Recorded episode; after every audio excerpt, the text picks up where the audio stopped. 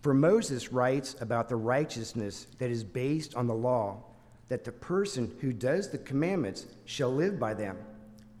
But the righteousness based on faith says, Do not say in your heart, Who will ascend into heaven, that is, to bring Christ down, or who will descend into the abyss, that is, to bring Christ up from the dead.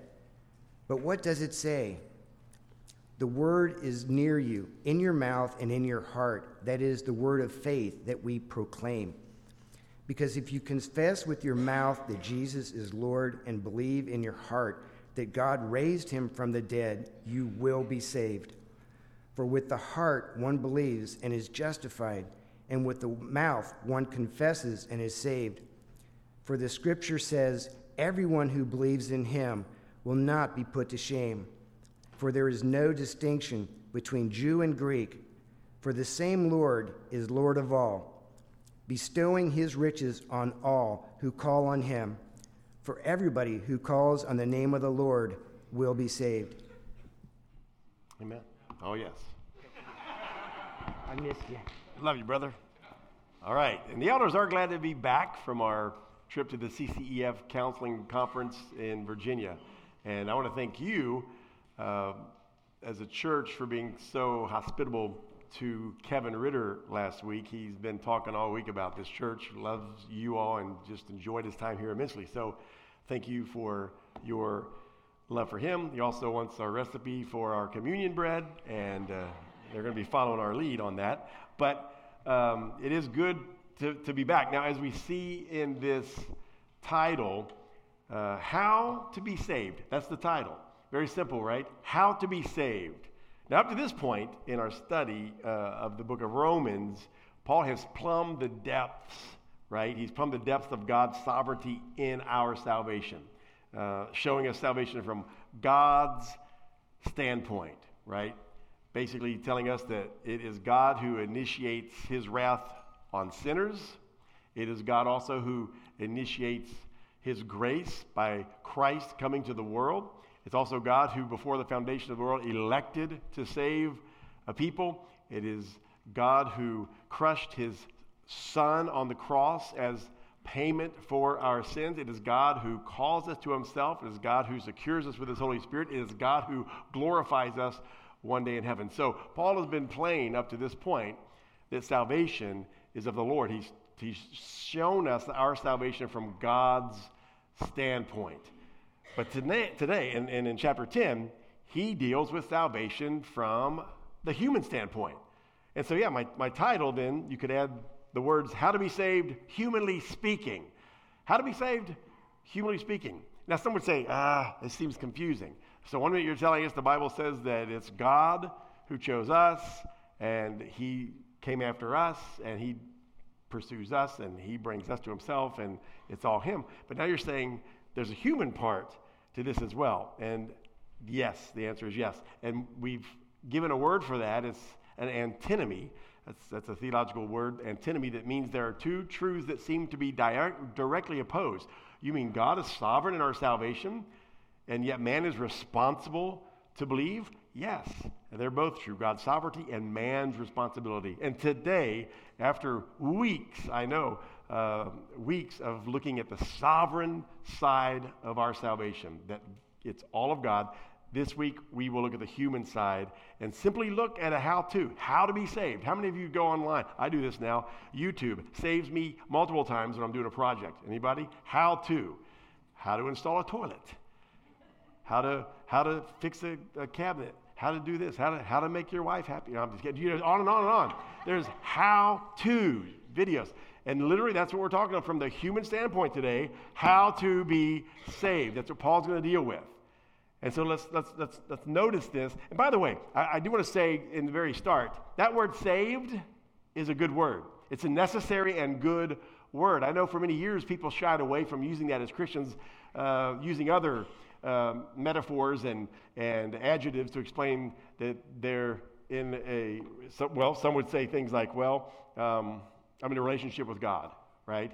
Um, and, and now listen, the gospel, the message of the gospel reveals man's most essential and necessary need, right? Three times in our text, by the way, that word saved is used. So this is an important word saved. That is man's greatest need. I mean, think about this. Our, our, our most essential need is not that we be made religious, that's not our most essential need. We, we don't simply need to be in a relationship with God. That's what people begin to use instead of saying, Well, I'm saved. Are you saved? No, I'm in a relationship with Jesus. And kind of, I get it. I understand.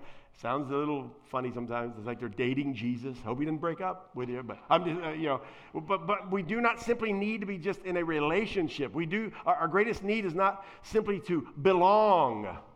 Many churches you go into, it says, Welcome home, you belong here. This is where you belong. You're one of us.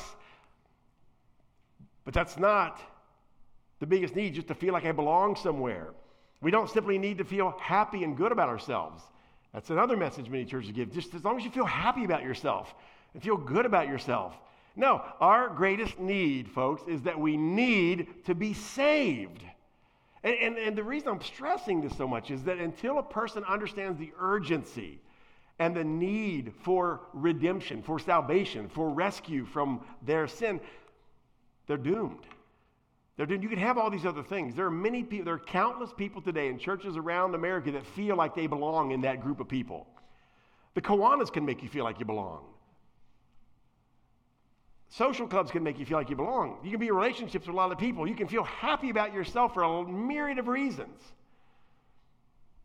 And yet, miss the fact that you need to be saved because you are in, you are in horrible shape you are under the wrath of God, a sinner that needs salvation. This word saved is a good and necessary word. Matter of fact, that word saved explains the reason Jesus came in the first place. This is the language the Bible uses to explain Jesus' ministry in the world in the first place. Luke 19, verse 10 The Son of Man came to seek and to save the lost. You see the urgency there. There's an urgent need. We're lost. We need to be saved. Matthew 121.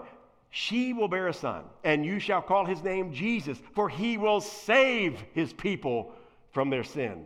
There's an urgent need, and the gospel is plain about it, and we have stopped preaching it forcefully. And instead, we've gone to moral therapeutic deism and just decided, oh, Jesus came to seek and to make people feel that they belong to a club. No, he came to save. We have a desperate need salvation. So, if being saved is the most essential need we have. And why is that? Because it's only after you're saved by God's grace that you are in a relationship with God. It's only after you've been saved and rescued by Christ and His atoning blood and work for you that you are in a relationship with God, that you belong to the family of God, that you now can feel good about who you are in Christ. So it's so vital that we understand that. So if being saved is the most important need and the most essential need that a person has, how is a person saved?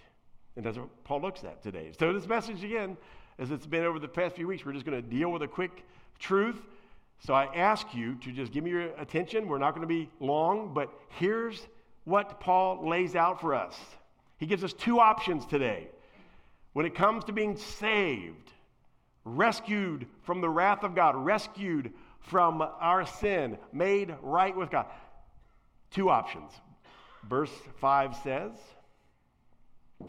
For Moses writes about the righteousness that is based on the law. There's option number one, the option that Moses wrote about. And that option is righteousness based on the law.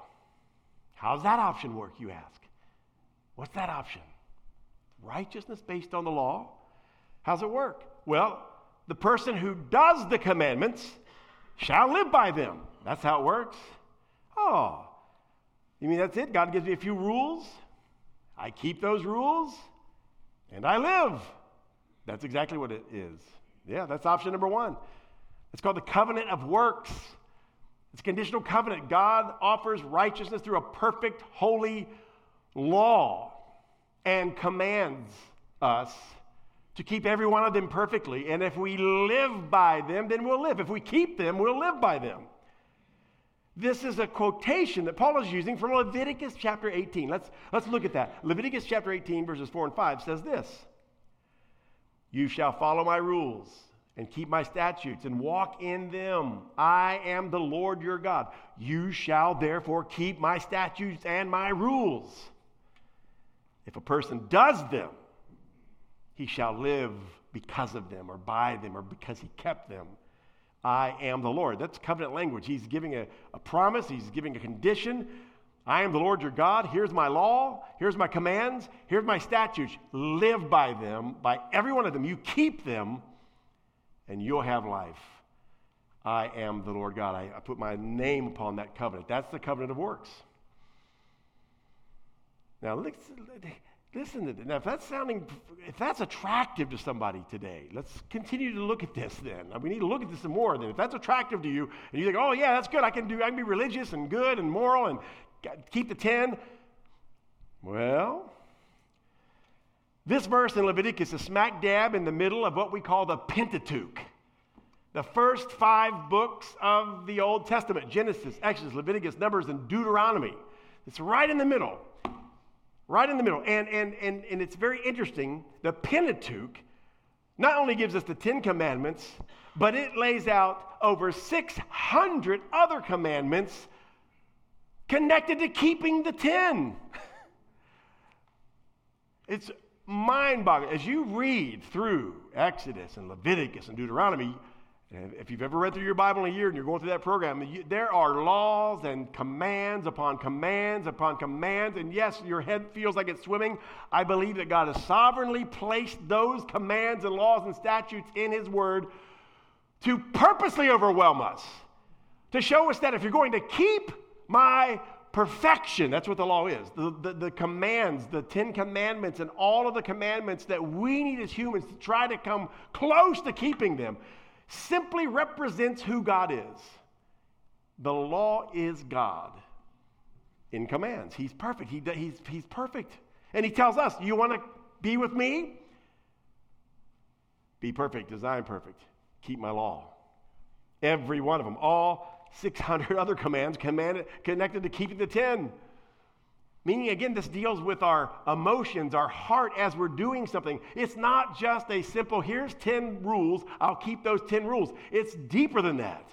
It's how I keep those rules, why I keep those rules, with what heart am I keeping those rules, how consistently. And it's complete, by the way. I have to completely, all of my life, keep every commandment of God to love my neighbor as myself, to do unto others as I would do unto myself, not to lust, not to be greedy, not to steal, not to bear false witness, not to lie about somebody, not to gossip. All on and on it goes. And I have to do it with a perfect heart.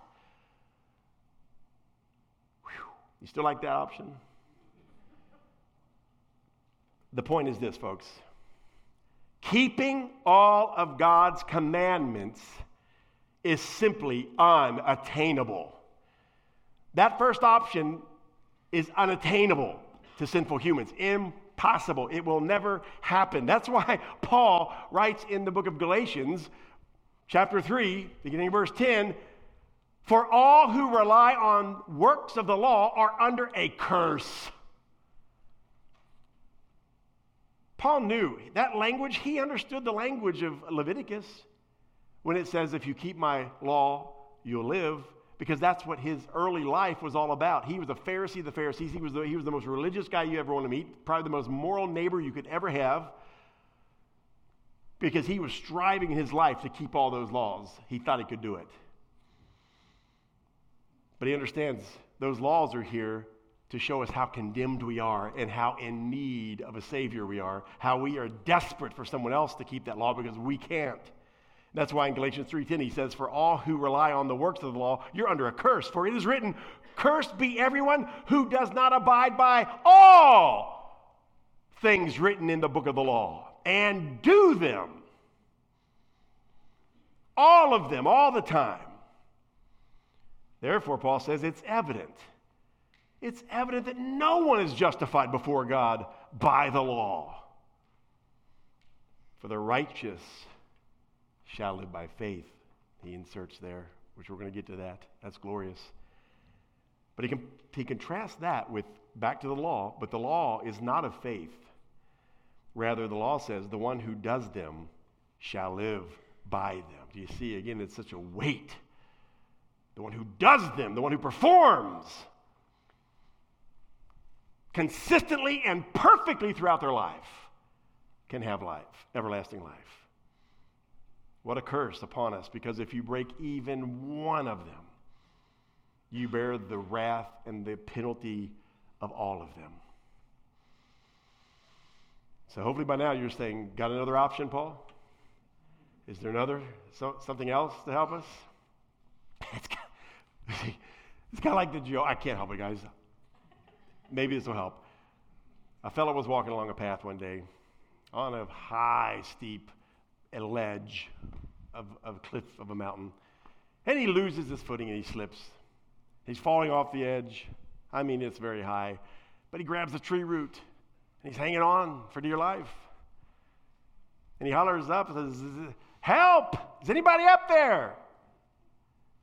And he hears somebody say, Yes. Let go and trust me. He says, Is anybody else up there? And that's where we are when we see the reality of what Paul is saying here. When we realize there is no hope in option number one, we cry out, Is there option number two? And by God's grace, there is. And this is what Paul's been talking about all through Romans, and now he brings it right home to each individual. Yes, God is sovereign. Yes, only God can save us. It's all up to him. But yet, we are human beings. We're not the sovereign God. So, Paul now deals with each individual on their level. And in verse 6, he says this But, and you know me, I love the buts of the Bible. For all have sinned, but the grace of God, right? But the righteousness based on faith says, so here it is. Option number two says something different. Now, he gets a little complicated here explaining it, but we'll talk about that. But the righteousness based on faith says, do not say in your heart, who will ascend into heaven? That is to bring Christ down. Or who will descend into the abyss? That is to bring up Christ from the dead. An easy way to look at that is he's saying we, we can't, in our effort and through our work, somehow ascend to heaven and bring Christ to us, or somehow, in our effort, raise Jesus from the dead, or, or, or something to that effect. Literally, though, it says this. But what does he say? So that's what it, he goes back to that again. But, but the righteousness based on faith says, what does it say? The word is near you in your mouth and in your heart. That is the word of faith that we preach to you or proclaim to you. This word of faith, this gospel message that you are to put your faith in. It's pretty interesting because this is a quotation from Deuteronomy chapter 30. Especially, Paul only uses the part where it says the word is near you, in your mouth and in your heart. Now, also in Deuteronomy, Moses is likening the law and saying, you don't have to climb up the highest mountain and try to bring the law to you. You don't have to swim the deepest oceans and try to retrieve uh, the law of righteousness. No, it's near you. So that was what Moses was saying in his context of Deuteronomy. God has revealed his law to you. But now Paul is using that to say, oh, but the fulfillment of that law is so much sweeter and better. It's not unattainable, it's not beyond access like perfection. Here, here's the glory of this faith, unlike the law, tells us that Christ is our salvation. And, and, unlike the law, he is not unattainable, he is not inaccessible, but he is very near to you. That's the new. That's what uh, we take away from from the Deuteronomy quote and from what Paul is saying in Romans. His point there is is that we do not need nor could we climb Mount Sinai and keep every law of God in our own strength. We can't do it. We don't need to. This is the glorious news. We don't need to climb Mount Sinai and attempt to keep all of God's commands. Only God, here's the, here's the news flash for all of us, only God can keep God's commands. That's what the law is really all about, folks, is to show us how holy and perfect God is. And He lays this law out and says, keep that. And then we realize, who do you think we are? God? Exactly. Only God can keep God's commands. That's why Jesus the God man came into this world to live that perfect life for us. Only He could keep all of God's commands, and He did. We don't have to, and we can't. It's glorious.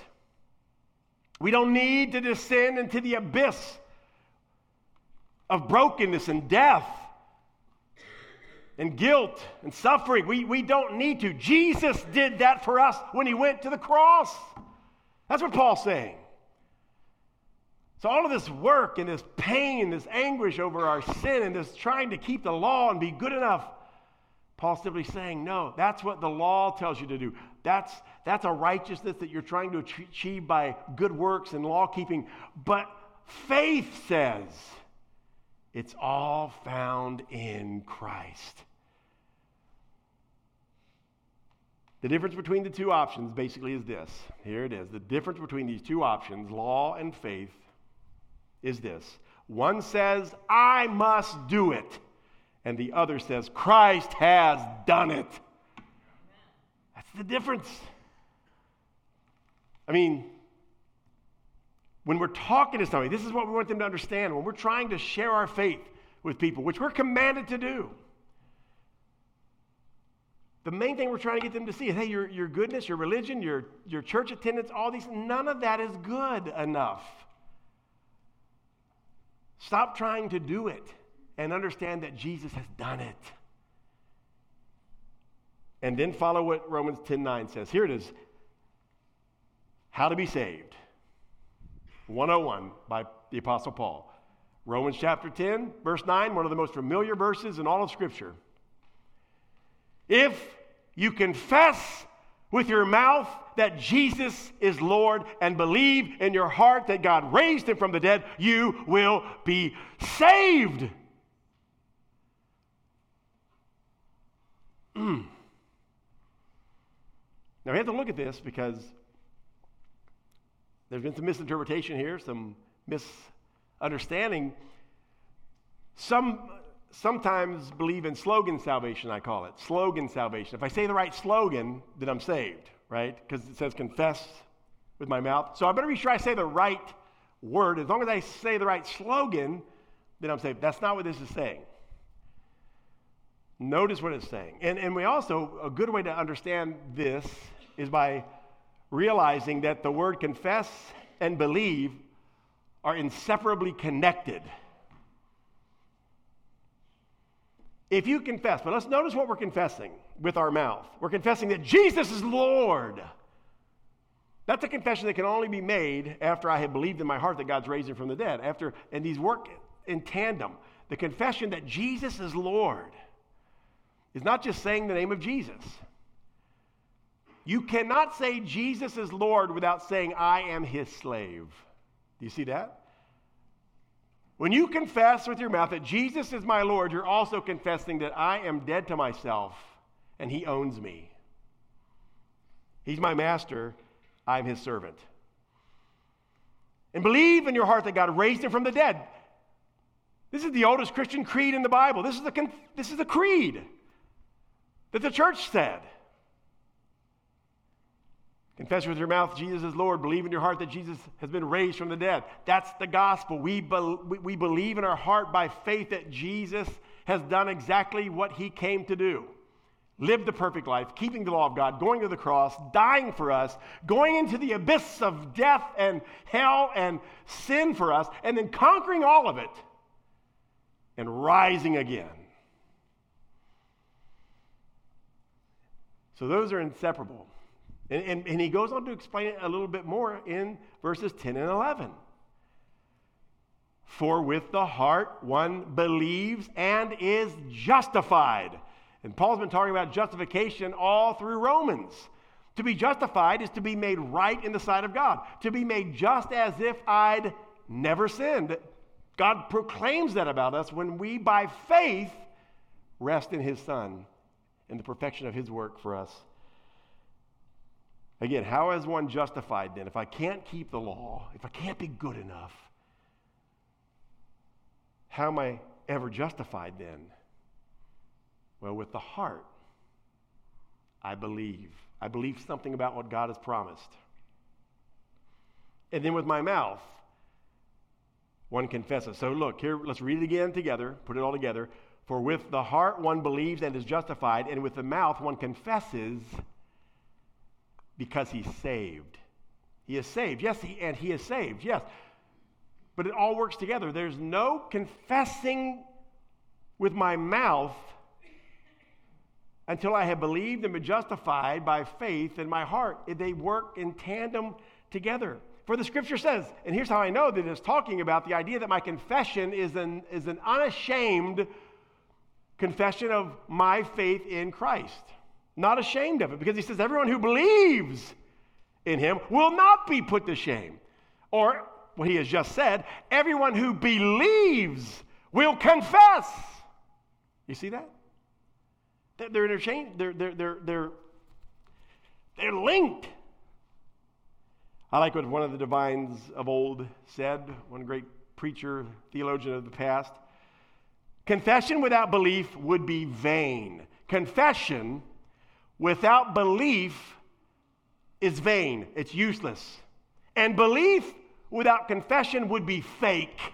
Do, do we understand? If I confess and I talk about Jesus, but I don't believe in my heart that I'm a sinner and I'm under God's wrath, and that only Christ and his obedience to the law and his obedience in death and his resurrection can save me. I don't, then it's useless. I can talk all day about how I love Jesus, but I've not believed in my heart. I've not, I've not believed the gospel. I'm not resting on the truth of who Christ is. So, therefore, confession without belief is vain, and yet belief without confession. Confession. What if I say, I believe, I believe, I believe? And yet there's no confession. That literally the word confession means to live out. Not just by word, but by deed. What I say I believe. What if I say I believe in Jesus, but there's no change in my life and I don't confess him regularly, I don't speak about him, but rather I'm ashamed of him, which is the opposite of confessing him, then my belief is fake. That's strong language, but it's, it's what Paul's saying here. It's also what James is saying. Faith without works is dead. That's what James meant. You say you have faith, you say you believe, and yet there's no change in your life, there's no confessing through, through your actions, then that faith is fake. So here, here, here's what we're seeing, folks. How is a person saved? In your heart, in your very being, you believe what God says in His Word that you are a sinner. You believe that.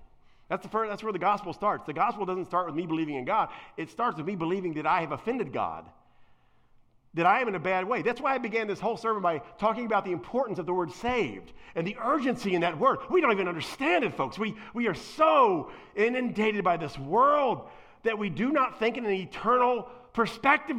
We do not understand that the wrath of God is eternally resting on our loved ones, our neighbors, our coworkers, that people are in the city of doom and don't even know it.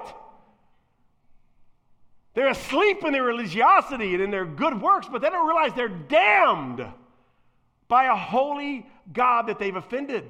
So the first thing that Paul is saying here is that in our very heart, we believe that we're doomed. We believe and know that we can't keep his law. But we also believe that while we were yet sinners, Christ died for us. And we rest everything we have on his perfection and his complete sacrifice and his righteousness for us. That's what we believe in our heart. And you cannot genuinely believe that in your heart and not confess it with your mouth and your actions in your life.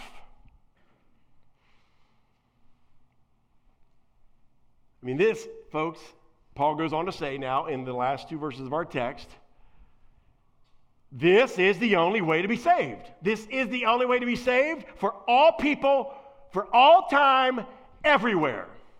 Period. All roads do not lead to heaven. The gospel is exclusive.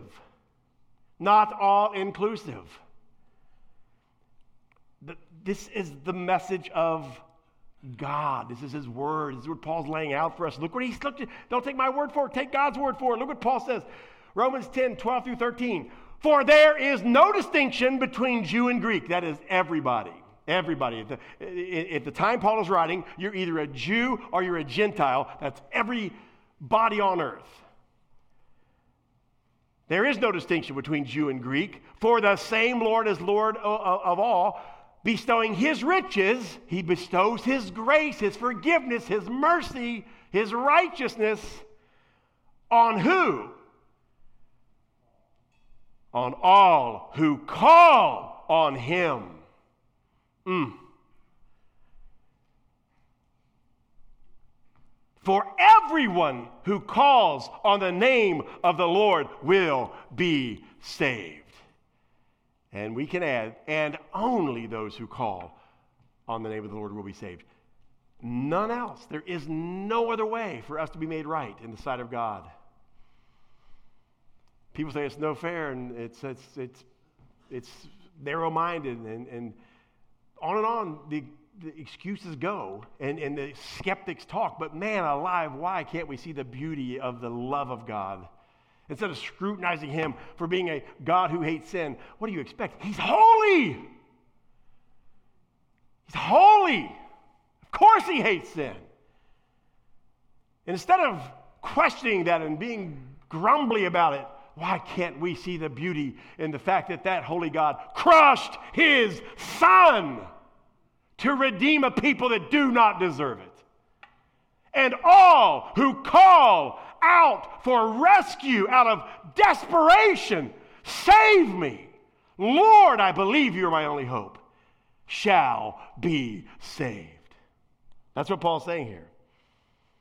And I know many will say, How does that correspond with the doctrine of election? How can you believe in the sovereign grace of God and the doctrines of sovereign grace and say, Anybody who believes shall be saved? I've had people sit in my office, look at me, and say, You cannot believe election. You cannot believe predestination, predestination and actually with a with a good heart tell somebody that if they would call upon the name of the Lord they could be saved.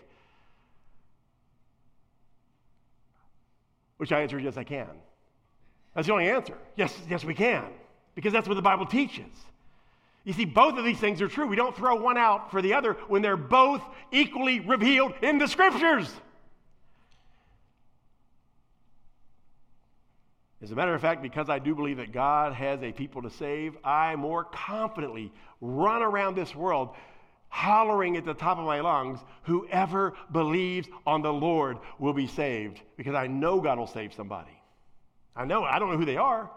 Just like Spurgeon said uh, whenever, uh, whenever I preach this, when he said, The elect do not have an E written on their backs. If they did, he said, I would run around lifting shirts. But instead, I run around proclaiming, For all who call upon the name of the Lord shall be saved. Because that's how God has chosen to save his people. And that is what we must do. And if you're sitting here today, you can worry about all these other things and, and be skeptic about it, but that's, that's just a satanic diversion. Here's what Paul does in chapter 10 he brings the scope of salvation, he narrows it from the sovereignty of God to the responsibility of an individual who understands or hears at least you're a sinner, you are under the wrath of a holy God, and there is no hope in your religion or your law keeping or your righteous deeds. The only hope is in Christ. He fulfills all the law, and He kept it for you. And then He went to the cross and He took the, the, the penalty of your law breaking. So the penalty of your law breaking has been paid by Christ. The righteousness of keeping the law has been kept by Christ and your only hope is to believe in your heart that that message is true. Will you do that today if you're here? That word call, by the way, epikaleo, has this urgency to cry out for help. Literally is what that means. That's what Paul's saying. For everyone who cries out for help. shall be saved. And that crying out for help, of course, in the context, is that cry to know that I am hopelessly lost and I need Jesus. And I trust Him and Him alone. So, again, just real quick conclusion. The way to be saved, Paul lays out for us. First option, uh, unattainable, right? The first option, keep the law, unattainable. Second option, very accessible because he is near you. Isn't this glorious? That's, that, those words are so important to us. The Savior is near you. Salvation is near us. Not unattainable on Mount Sinai where we got to try to keep the law. No, he's near. He, he descended to us, he condescended to us and he is near us. This is glorious. That language, by the way, when it says the word is near. Uh, it, now, I'm not jumping too far into this Christological interpretation, but Moses used the word, the word is near you. Moses said that back in the old. And then Paul, of course, that's the only part he quoted was the word is near. And what is the significance of that? I think it's simply this. 1 John chapter 1 says, In the beginning was the Word, and the Word was God, and the Word and the Word was with God, the Word was God. And then verse 14 says, And the Word became flesh and dwelt among us. He's near us. Salvation is found in Christ alone. And He's here for anybody who will repent and call out for Him you will be saved.